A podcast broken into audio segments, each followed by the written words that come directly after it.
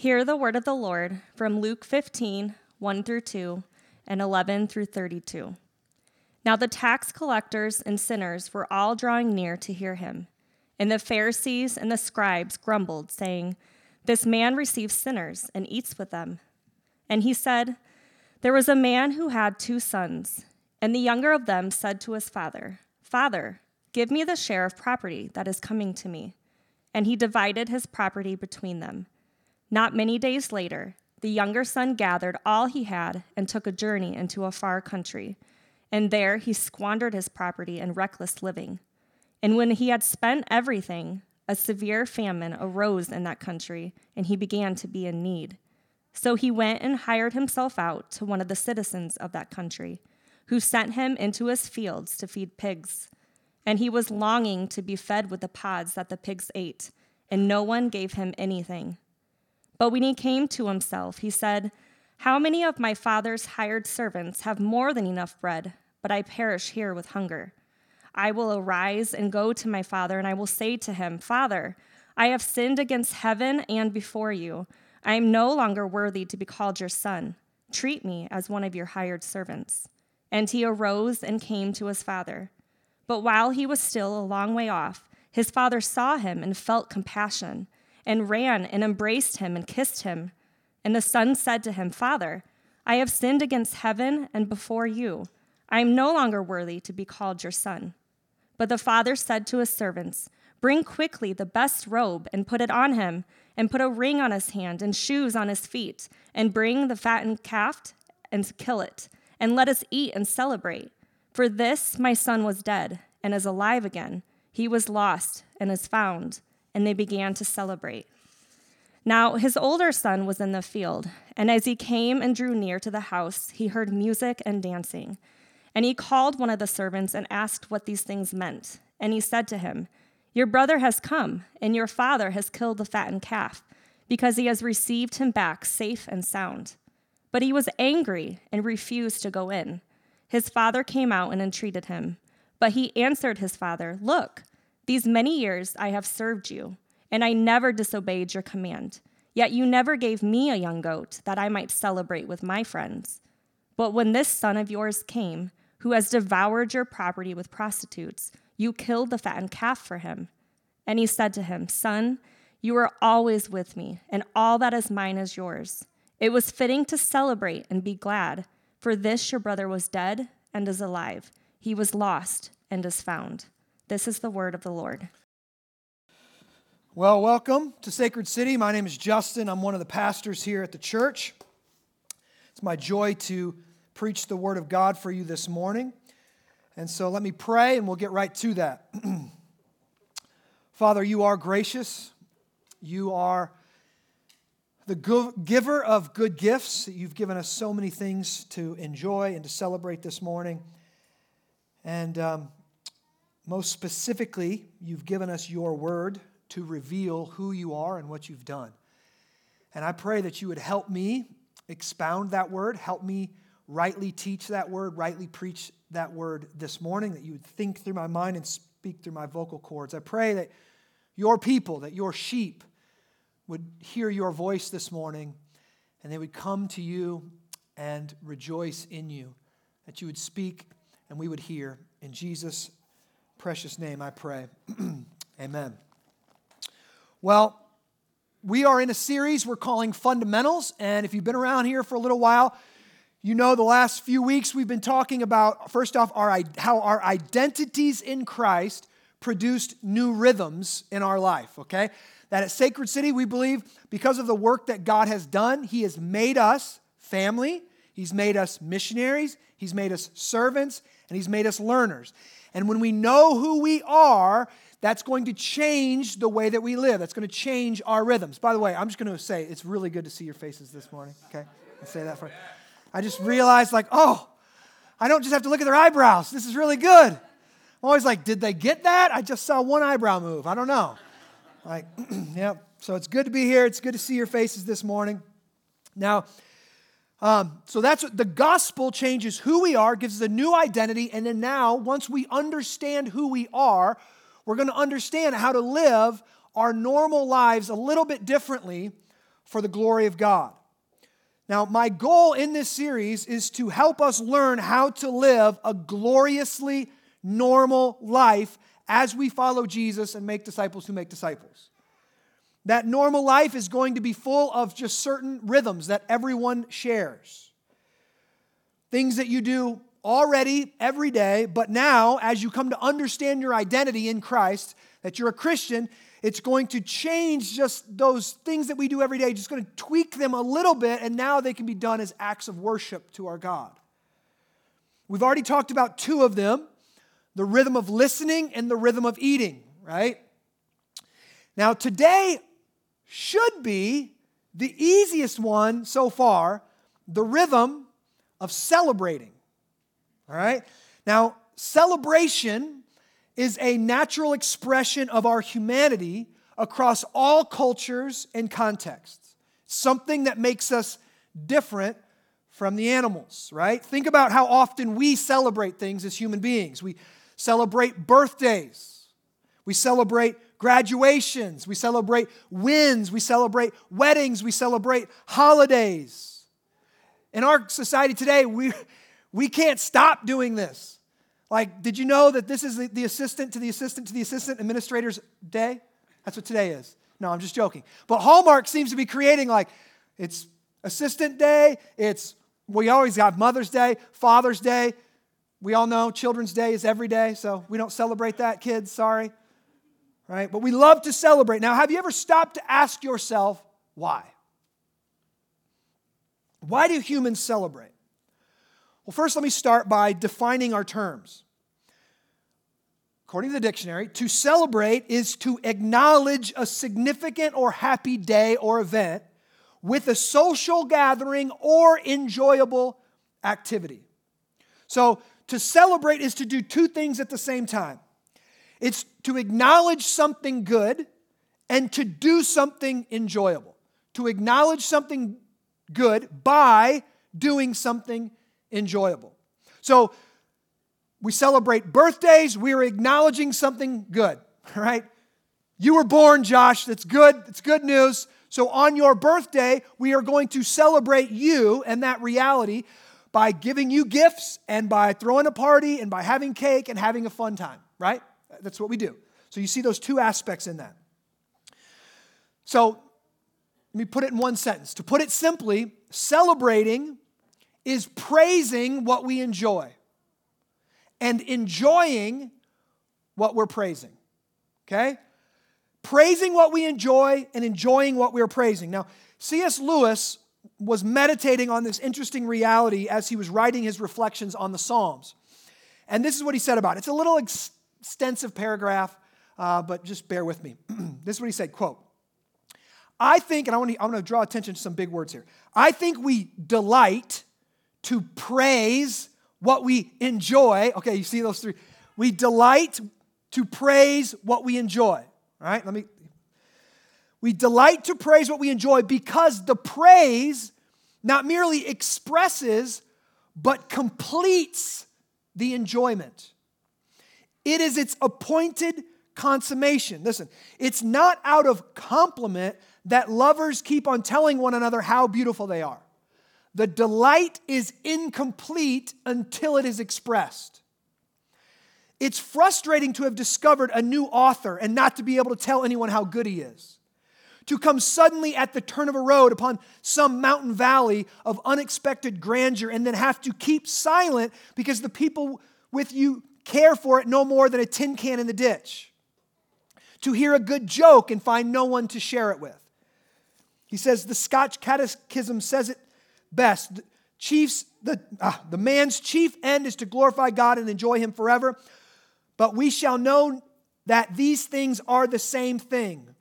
Fully to enjoy is to glorify. In commanding us to glorifying him, God is inviting us to enjoy him. Okay, do you see what he's saying there? He's saying to praise something good is actually the completion of the enjoyment.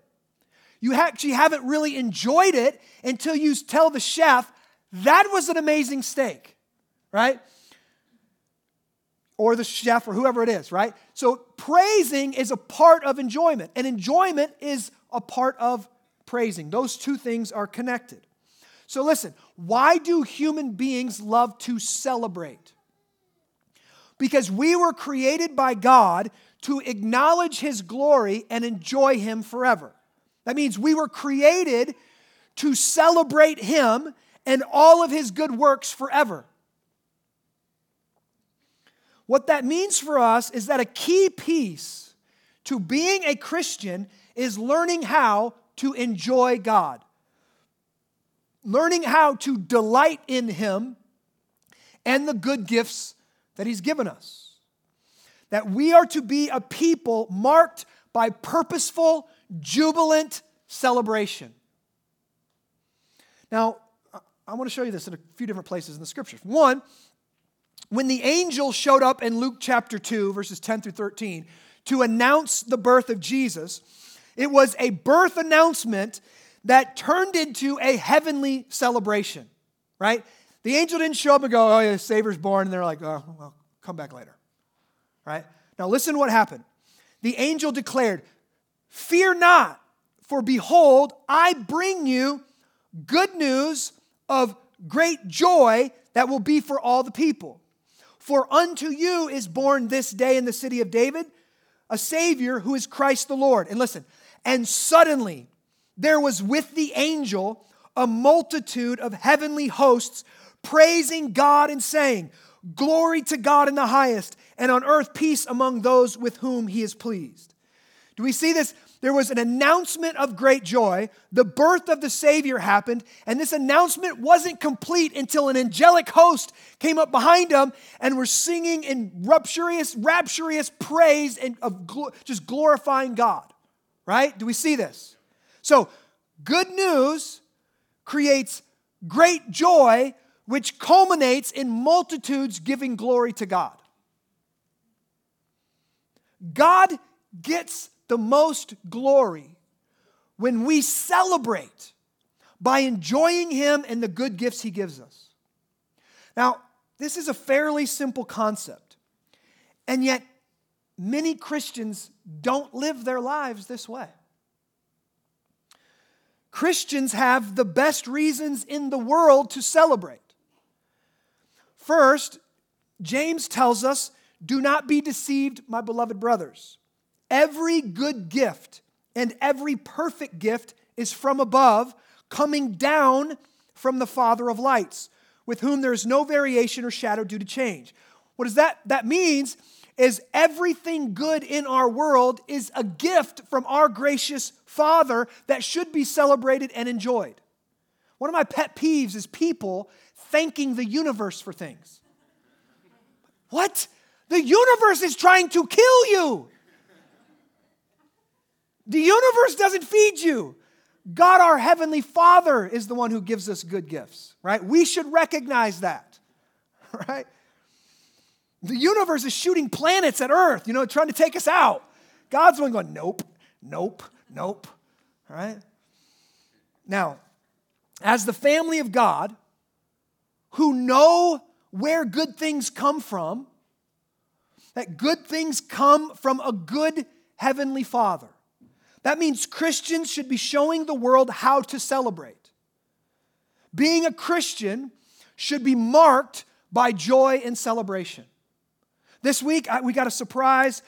You never know when you see those weird, really legal-looking letters that you get in the mail that's from a law firm.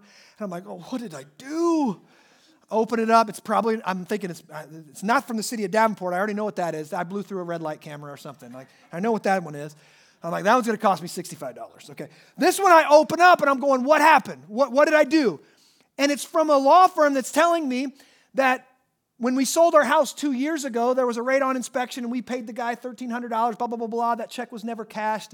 They didn't need it, blah, blah, blah. Here's a gift. Here's it back to you. It's like, whoo-hoo-hoo! And what do I do? Right away, I promise, right away, thank you, Jesus! That's a good gift from my Heavenly Father, right? That's not the universe doing anything for me. That's Jesus, right? That's how we sell. So every good gift that we get, we're meant to receive it as a good gift from our Heavenly Father. On top of that, as Christians, we know the gospel, the good news. The good news that as sinners, we are saved by the sheer grace of God. We aren't saved because we're good enough, smart enough, good-looking enough, on the right side of history enough. No. We are saved only by the sheer grace of God. We are adopted into the family of God and given eternal life through Jesus. And so we have so much more reason to celebrate. This is why we gather together on Sunday morning. We are celebrating God and His gospel and all of the good things that He has done for us. Think about all the things that we celebrate around here. We celebrate baptisms. We celebrate dedications. We celebrate the Lord's Supper week in and week out. We celebrate graduations. We celebrate church membership. We are always looking for a reason to have donut holes. You guys know this, right? We've got a worship night coming up where all we're going to do that night is just celebrate God. We're just going to sing and worship and praise God. We want to be a church that's marked by celebration. This is also one of the reasons why we pray through and share evidences of grace in our missional community every week. We want to celebrate God's kind providence in our everyday lives as we praise Him for it.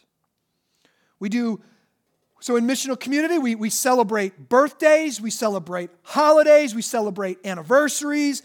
We make it a point to throw parties as often as we can. Every time a missional community multiplies, we throw a party. One of my favorite times of the year is our Christmas party, our missional community Christmas party. It's a blast every single year.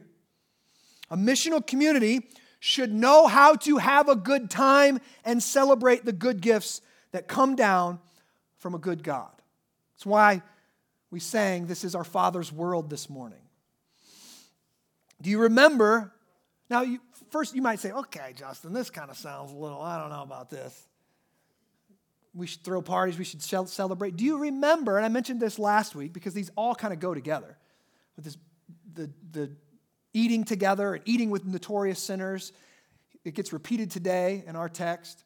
Do you remember Jesus at the wedding celebration in Cana, His first miracle? They ran out of wine, and what did Jesus do? Hold on. We'll give you some Aquafina. You need some Aquafina in this place. Crystal clear water. Everybody, sober up, calm down, chill out at the wedding. No, that's not what Jesus does he?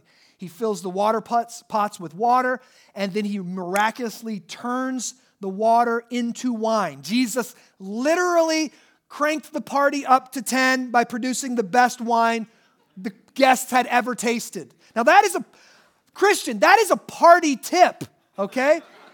Party tip for you. Skip the box wine stuff. Grab the good stuff when you go to a party, okay? Bring the best wine. People will like you. There we go. But let me ask you this. Is this gospel hospitality, is this ability to celebrate, is this what Christians are known for? Are Christians known for their joy and their proclivity to celebrate? Are Christians known for their announcing good news that produces great joy that leads to celebration to the glory of God? Now, I don't know too many Christians who are, and definitely don't know too many churches that are known for throwing great parties. Why is that? Well, I think it's because we have forgotten the gospel. Our hearts have grown cold to the good news that produces great joy. And what happens when churches and Christians forget the good news and their hearts grow cold to that great joy, they quickly slip into becoming joyless, moral watchdogs. Just think about that. Who wants to be around a watchdog, a moral watchdog? That's really sad. And I think if you don't know how to celebrate and enjoy the grace of God, you're showing the world a misrepresentation of our gracious God. If you don't know how to party, laugh, and enjoy the grace of God and the good gifts that God gives, You're teaching your children and your family that God is a Debbie Downer. That's not the gospel, and that is not who God is. And I think this reality is perfectly depicted for us in one of Jesus' most famous and well-known parables, the parable of the prodigal sons in Luke chapter 15. Now we're going to start, if you open up your Bibles, in Luke chapter 15, we're going to start in verses 1 and 2 because I think it's an important key that many people miss. It's verses 1 and 2 show us the audience that who Jesus is speaking to, who Jesus is telling this story to. Let's look at verses 1 and 2. Now the tax collectors and sinners were all drawing near to Jesus. Now that should show us something right away. Again, why do tax collectors and sinners like to be around Jesus? Why? Because he knows how to share good news that produces great joy for them. Okay, but let's keep reading. All tax collectors and sinners were all drawing near to him to hear him. And the Pharisees and the scribes grumbled. Okay, here's our second group, saying, "This man receives sinners and eats with them." Okay, it's important for us to see who Jesus is speaking to here. He's got two groups of listeners. We've got the tax collectors and sinners and the Pharisees and the scribes. To put this in our vernacular, he's got a really irreligious bunch of people known for joyfully breaking commandments. These guys break commandments and enjoy every second of it, okay? They're having fun. They're having a good time, cussing like a sailor while they're at it, right? Then we've got this other group. This group over here is a bunch of really religious people known for joylessly keeping commandments.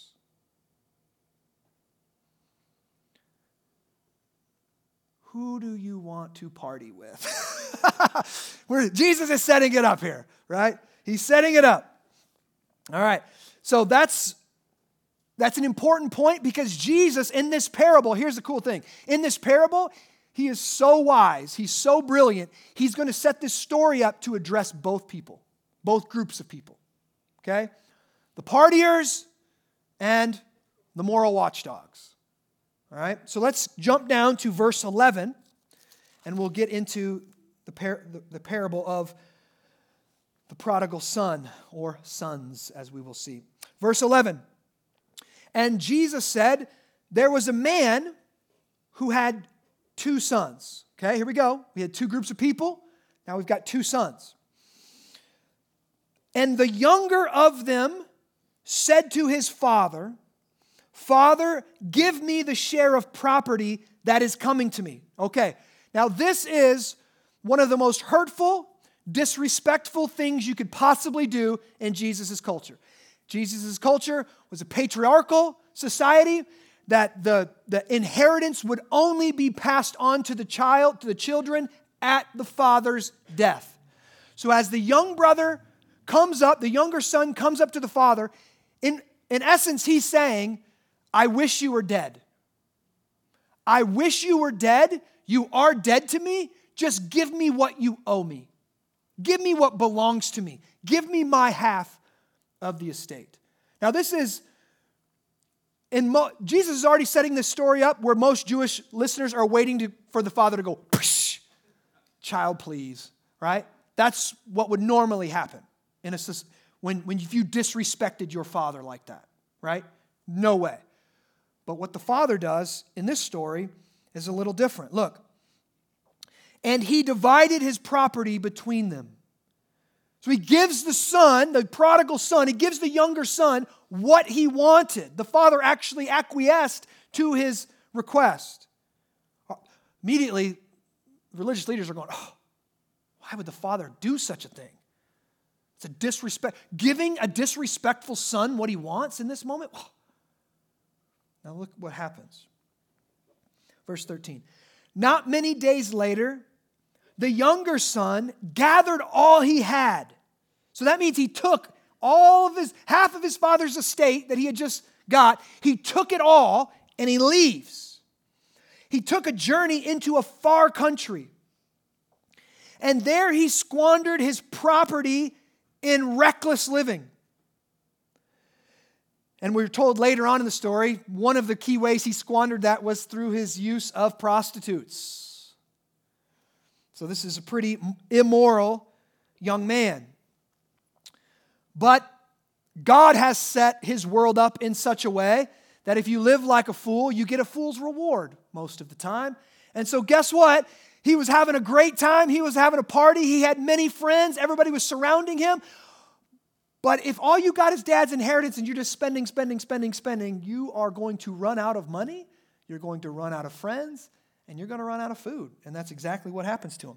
Verse 14, and when he had spent everything, a severe famine arose in that country, and he began to be in need.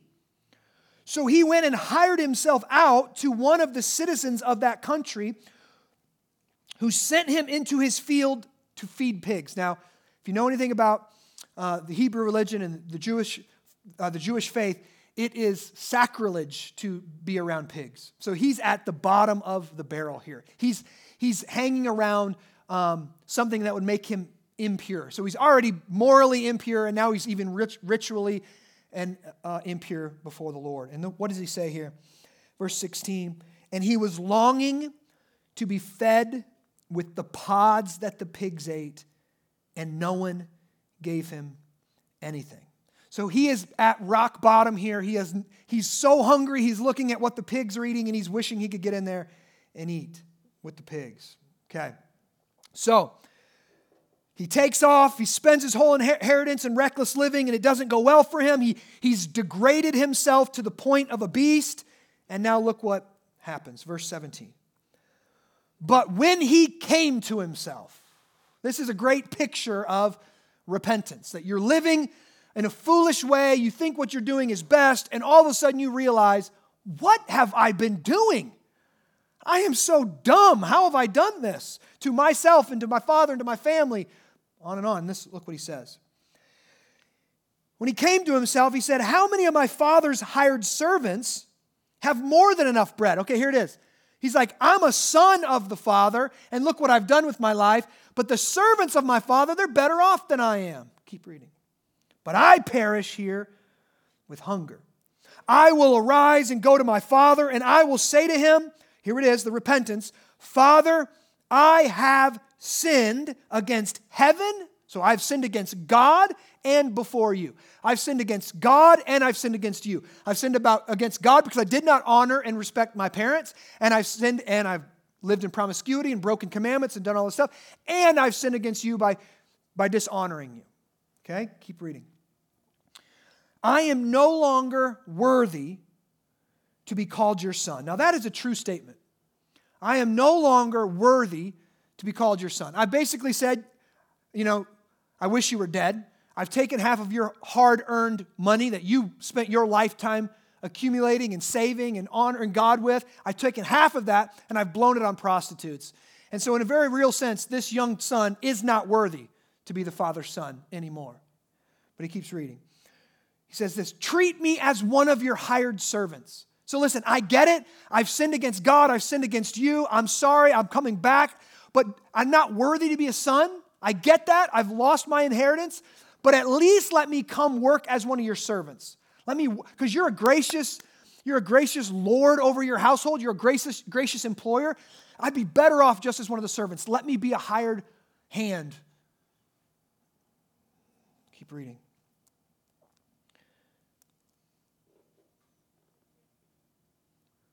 This part's pretty spectacular. But the father said to his servants. Oh, no, I'm sorry. I went too far. Verse 20. And he arose and came to his father. But while he was still a long way off,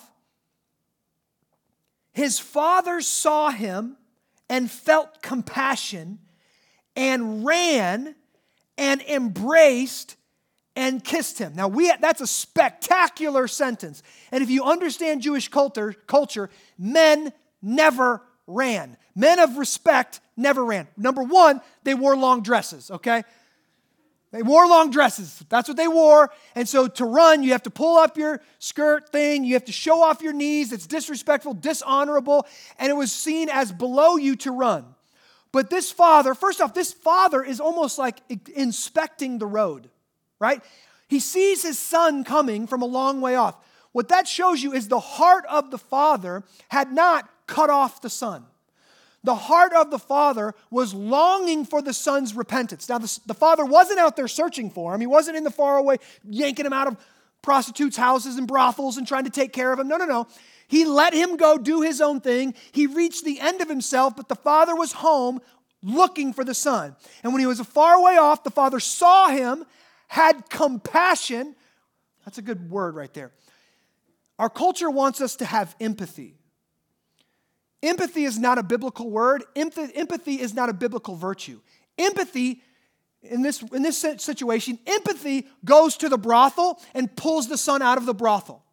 Empathy goes to the son. Oh, son, you're eating food from the pigs. I don't want that. Here's a burger. Here's Burger King. Take that while you're sinning. I want you to be fed while you're sinning. Empathy jumps in the sin with a person. Compassion sits back, differentiated from them enough to say, I love my son. My son knows I love them. My son knows I'm a gracious father. And anytime my son desires to come back, I have grace and mercy and kindness for my son. Okay? There's a difference between compassion and empathy. Empathy sees someone in quicksand and jumps in to save them. That's what our culture tells us to do. Person's hair's on fire, set mine on too. Ah! We both scream to the heavens together. Compassion goes, oh, I see you're in quicksand. I'm willing to put one foot in there with you, and I'm going to hold on to truth. I'm going to hold on to Jesus, and I'm going to reach out my hand, and I want you to grab my hand. That's what compassion does. And that's what we see the Father do here. So, but soon as he sees a sign of repentance in his son is on the horizon walking towards him. The Father doesn't wait for the repentance. The Father doesn't wait for the confession of sin. The Father picks up his skirt and runs towards the Son. And what we see is not a father going, told you, moron. Proverbs says, you're going to get a fool's full reward, right? Proverbs said, poverty's going to jump on you like a thief in the night. Proverbs said, we see the Father show a warmth of compassion, right? He wraps his arms around him. Look what it says. While he was still a long way off, his father saw him and felt compassion and ran and embraced him and kissed him. So we see this warmth of affection. We see this warmth of compassion. The father is, guess what? This is good news of great joy for his father. And his father is happy about it and shows that happiness by embracing him. But the father goes even farther. The son said to him, Father, I've sinned against heaven and before you. I'm no longer worthy to be called your son. Look at this. But the father said to his servants, bring quickly the best robe. Uh-oh. And put it on him. And put a ring on his hand. It's a ring that would probably have the sign of the family sign on it. He's back in the family. And shoes on his feet. And bring the fattened calf and kill it. And let us eat and celebrate. For this my son was dead and is alive again. He was lost and is found, and they began to celebrate. Do you see the grace of the Father? He isn't okay with his son being a servant. His son, just let me be a servant. Just let me work in your house. You should disown me because I've disowned you. I am no longer worthy to be called your son. And he just trumps it with grace. He says, no. Get the best robe and put it on him. Put the ring back on his finger. Kill the fattened calf. Let's throw a party and celebrate because my son that was dead is now alive again. My son that was lost is now found. This is a picture of God. This is what God is like. God rejoices when his children repent. Luke 15:10, so same chapter, but verse 10 says this, There's joy before the angels of God over one sinner who repents. One sinner. Can I say, dare say that heaven throws a party over one sinner who repents? That's how our Heavenly Father treats any of us who turn from our sin and turn to Him. He joyfully, affectionately welcomes us back in, wraps His arm around us, kisses us, puts the ring of sonship on us, and says, "You are my son or daughter, and I love you. Let's throw a party." That's great news. But it's so interesting. It's just fascinating here. Jesus doesn't end the story there. Now, in Sunday school, when I grew up, that's where the story ended.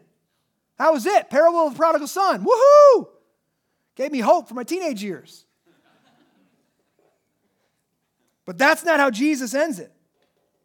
So far, Jesus has only addressed the tax collectors and sinners who joyfully break commandments. He hasn't addressed the Pharisees and scribes who joylessly obey them.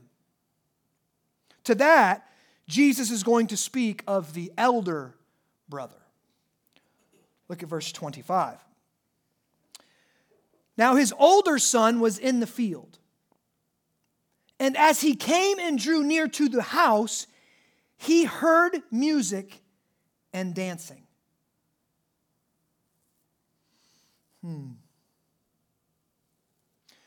So, right away we see here, older brother, he's out in the field working. He gets close to the house. He hears a party going on. Now, you can already see something about what kind of son this is. Because he's not like, "Party, let's go." He's like, "Who's happy?"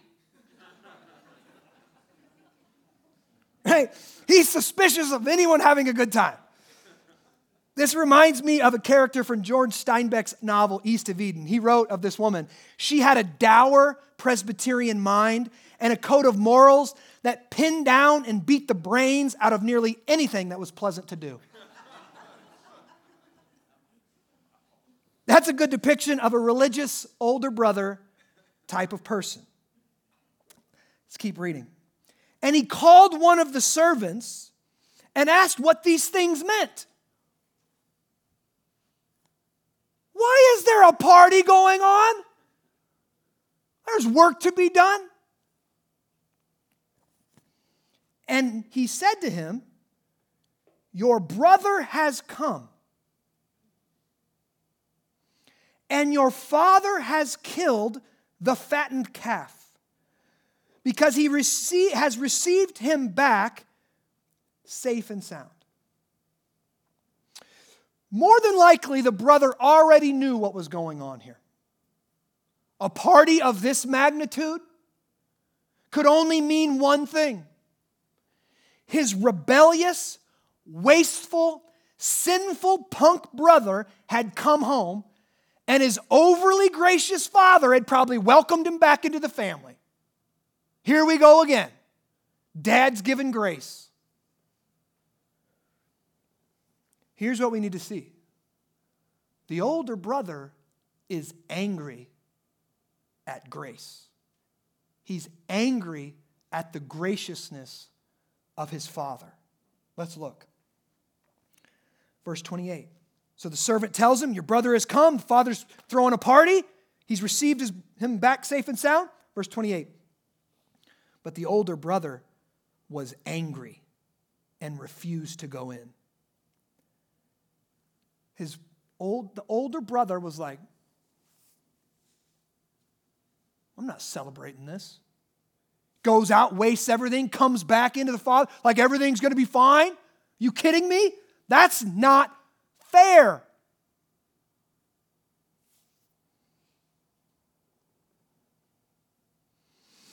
He would not join the party. He would not celebrate because he thought that if anyone has earned a party around here, it's this guy.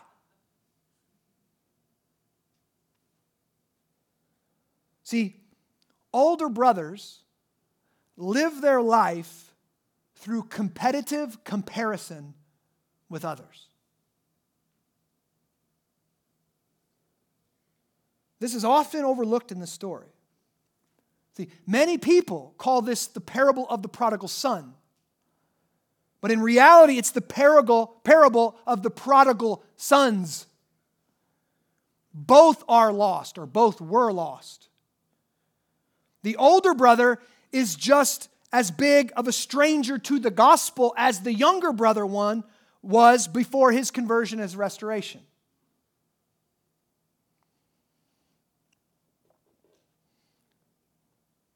Let me draw our attention to one detail. In the very beginning, in verse 12, it's a key detail most people miss. And the younger of them said to his father, "Father, give me the share of property that is coming to me." And he divided his property between them. See, the older brother got the other half of everything the father gave at the same day. But that wasn't just a deposit in his bank account. That was a responsibility to him. He was overseeing everything now. So in a sense, everything was his now. The father didn't have anything. The father gave half to the younger son and half to the older son. But now the older son was managing the estate. Now it was his responsibility to make it grow and make it prosper and do everything that an older brother's supposed to do. And so guess what? When dad throws a party, whose resources is dad using? The older brother's resources. Oh, it's fine, boy. You take your side of the stuff and you go waste it on prostitutes. But mine, I'm turning this into a profit. Goodness, where'd that word disappear in my brain? All right? I'm turning this into a profit, right? I'm taking a little, I'm going to make it into much. And now this is wasteful spending, throwing a party over that sinner. So see here, he's resistant to grace.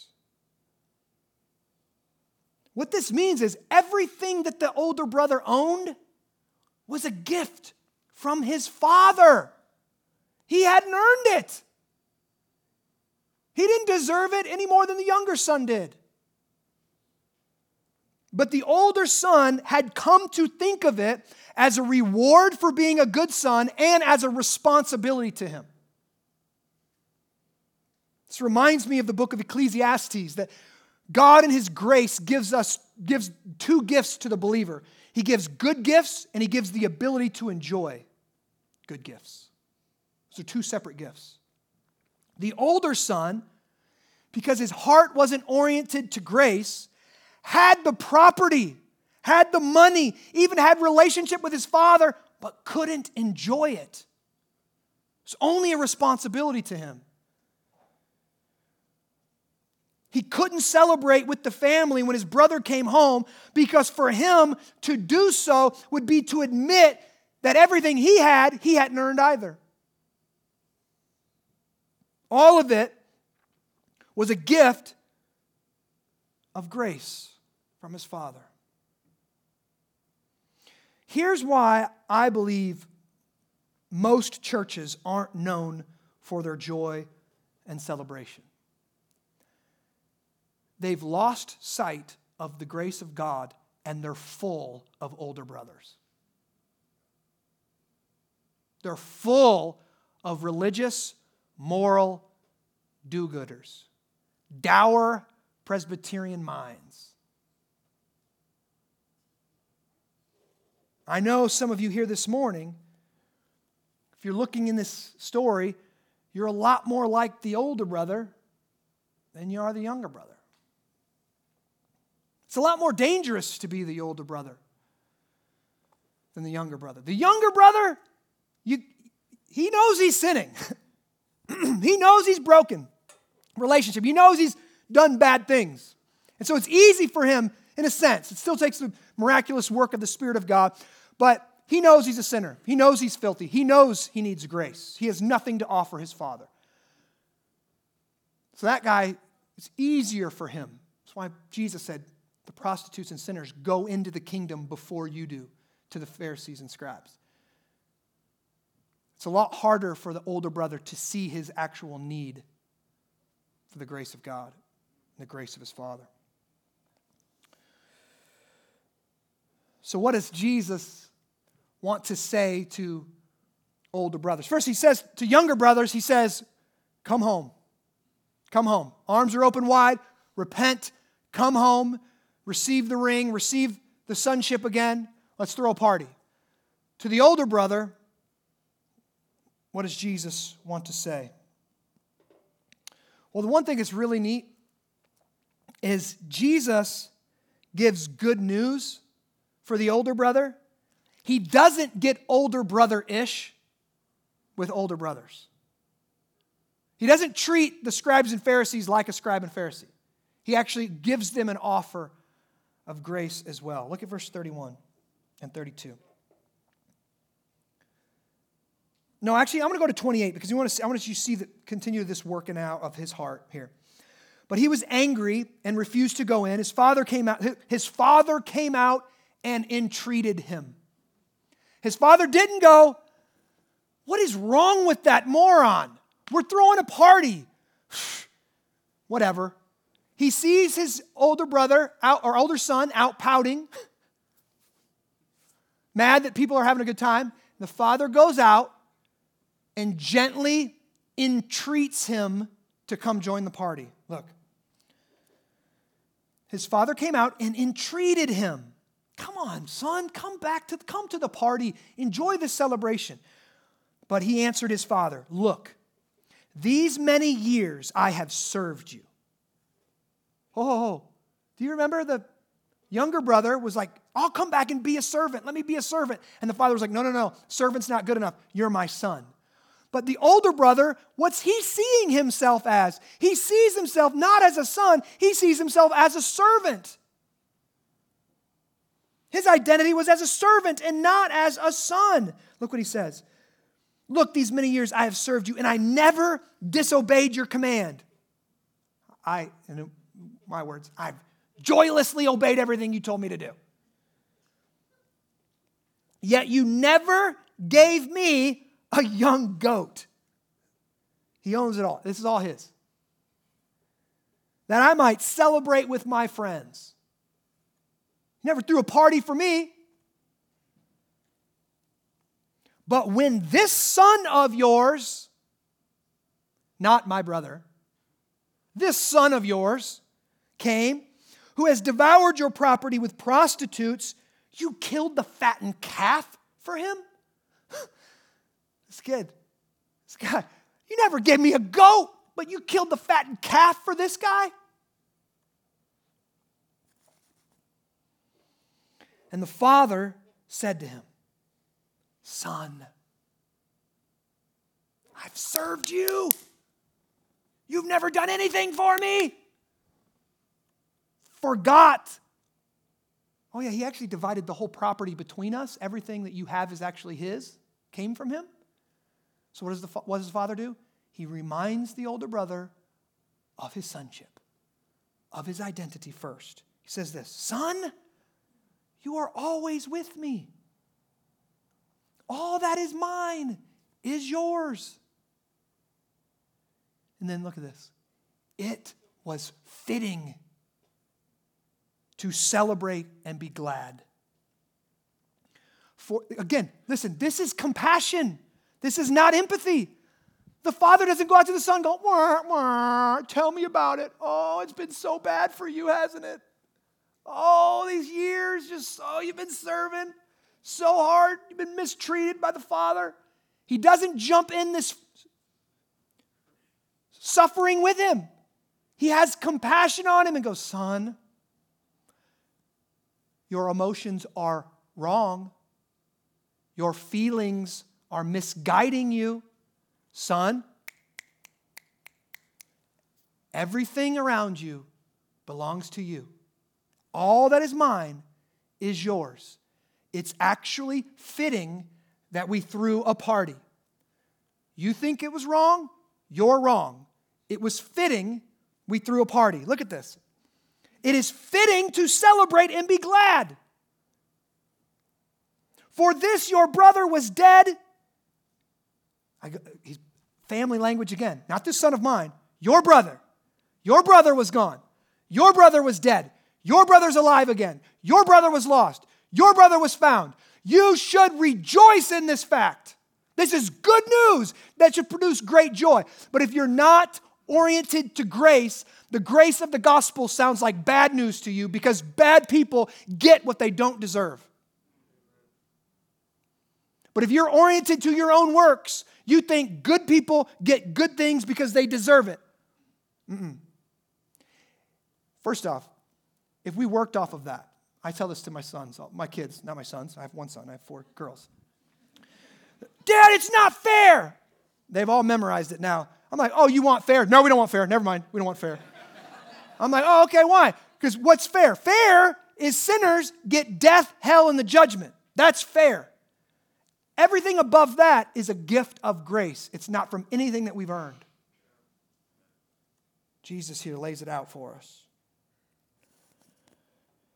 Jesus responds, or the Father responds here to the older brother by gently reminding him of his sonship, of his inheritance, and that it is always fitting and to celebrate and be glad when repentance and restoration takes place. In other words, it's always a good time to celebrate and enjoy the grace of God. And we should be known for celebrating and enjoying the grace of God. So in Christianity, first off, in our world, celebrations are a common grace given to us by God.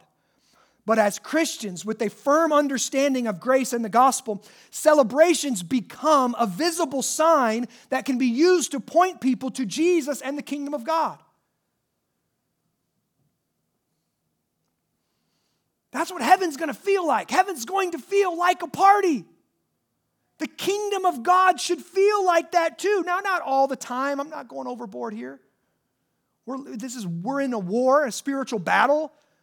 But there needs to be clear moments when we see evidences of grace and we see God's handiwork and we see God save someone that we need to take time and throw a party and celebrate it. Now, again, I've done this the last few weeks. Think through family, missionary, servant, learner identities and how that should shape the way that we celebrate. As families, we celebrate together. We celebrate birthdays. We celebrate good things that are going on in each other's lives, right? As missionaries, we invite other people into our celebrations.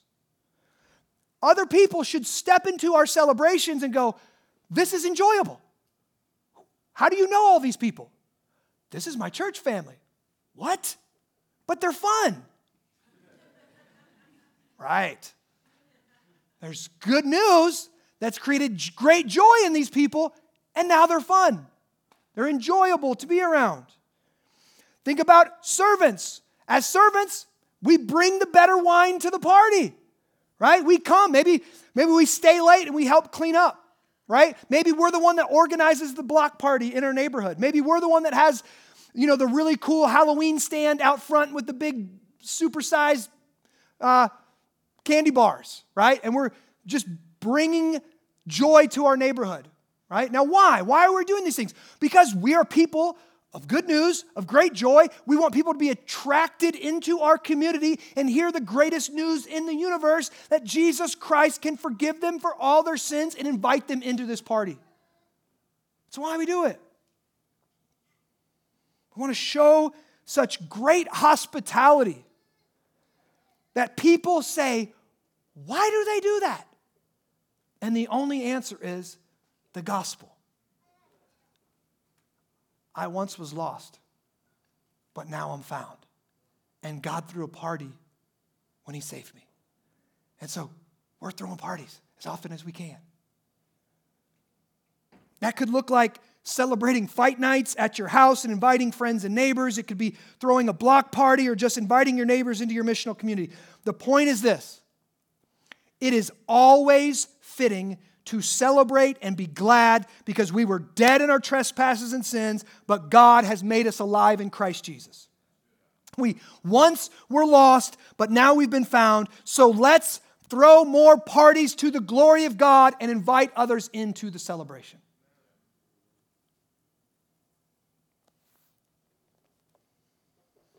That's the real practical piece for you guys this morning.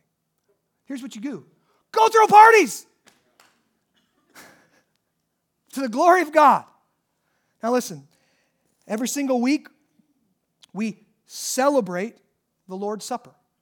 That's why we do it. It's a celebration. We're remembering and we're enjoying. The two pieces come together in celebration. We're remembering what Jesus has done, and we're enjoying that he's forgiven us from our sins and delivered us out of the kingdom of darkness into the kingdom of his dear son. So that's what we're doing this morning. We open up our hands like the younger brother or like the older brother. We don't know what happened to the older brother. I don't know if he repented or not. We open up our hands and we're in need of grace. And we say, what I need, Father, you have. And Jesus gives us himself. His body that was broken for us, his blood that was shed for us. Let's eat it and celebrate this morning. Father, we thank you for being a God of grace who doesn't give us what we deserve. Thank you, Jesus, for taking what we deserve, our punishment, our death, our destruction. And yet you earned for us your righteousness, your holiness, your eternal life, and you give us that by sheer grace. And so we come, we belly up to that table this morning, and we receive it into ourselves, and we say, thank you, Jesus, for your grace. Thank you for making us sons and daughters in the family of God, not through our own good works, but through the good works of Jesus. So Jesus, I ask that you would communicate that grace to your people now. In Jesus' precious name I pray. Amen.